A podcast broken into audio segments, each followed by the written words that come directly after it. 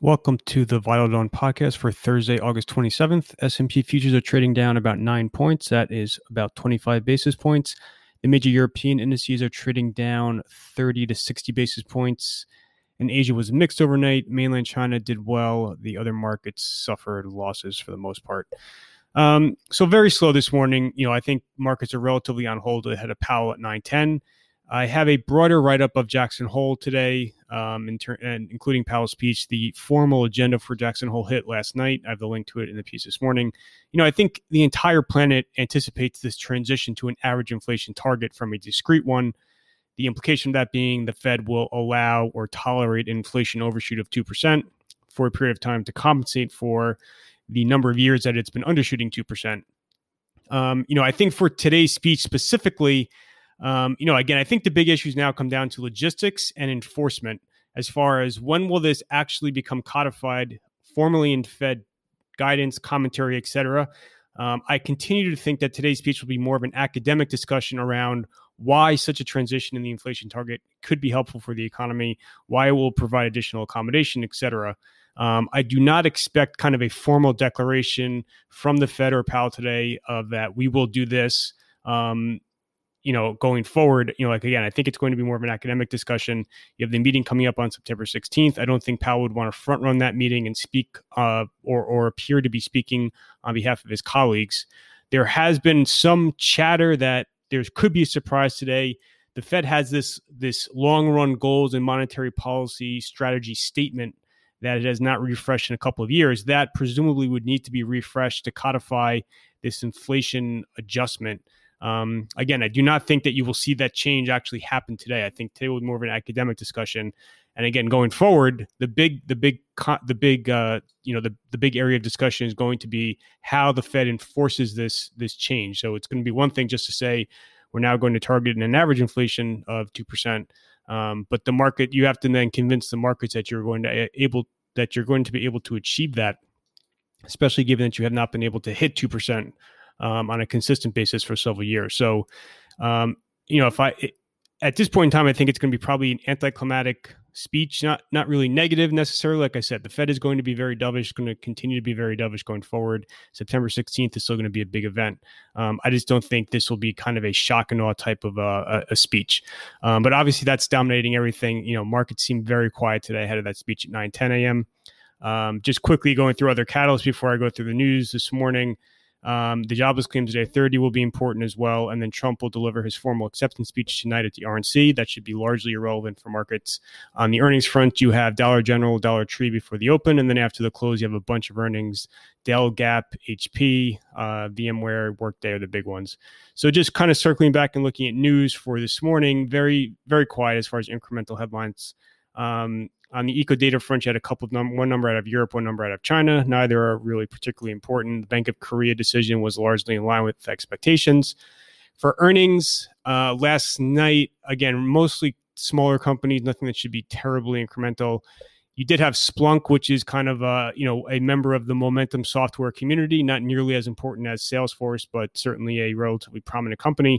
The Splunk quarter was not bad, but it certainly was not like uh, what CRM put up. And if anything, I think Splunk's management was definitely more cautious than what we've been hearing from some other companies, especially in that momentum cohort.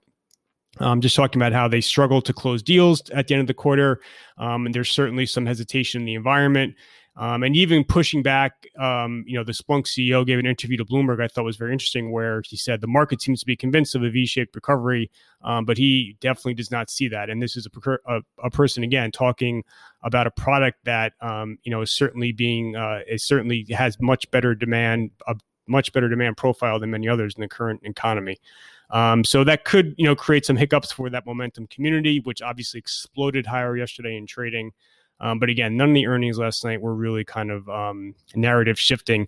In Europe this morning, WPP, the ad agency giant, um, formally reported earnings. I think the bigger news was that it's reinstating its dividend. This is kind of one of the first big UK companies to do so after suspending it for COVID. Um, made encouraging remarks about business improving in the month of July. So that stock is leading in Europe.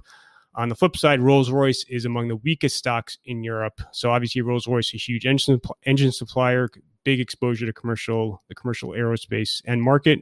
um, you know, relatively gloomy on on the outlook for that market, as anyone should expect. They do not see their engine deliveries returning to 2019 like levels until around 2025. Um, and they also talked about how if the environment were to be any worse than their base case assumption, they would have to go seek incremental um, sources of liquidity. So, um, you know, obviously, no one expected a real bright message out of Rolls Royce, but um, you know the commentary is certainly gloomy, and that um, presumably should feed into aerospace names in the U.S. as well later today. Um, on the U.S. fiscal stimulus front, the same as before. You know, the whole process seems to be pretty dead until after Labor Day, at least.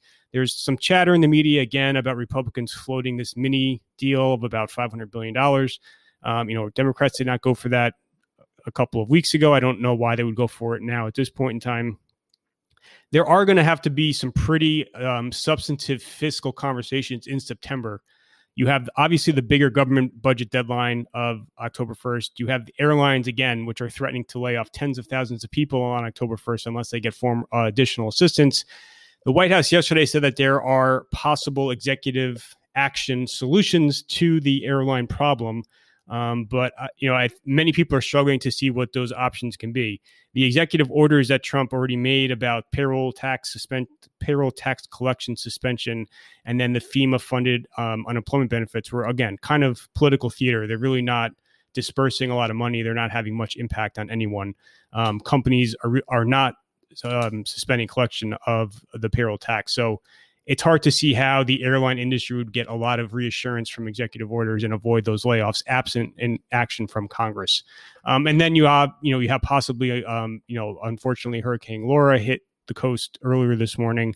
Um, that will likely cause damage that would likely, um, you know, prompt the federal government to um, provide some assistance. And keep in mind too that a lot of that money initially would be coming from FEMA, and that, that money, you know, that could subtract from the money that is being paid out in the executive orders um, for unemployment benefits. So all those things are going to provide reasons for Congress to get together and discuss fiscal matters. It's just a question of whether or not they agree to a trillion dollars plus of incremental stimulus or not.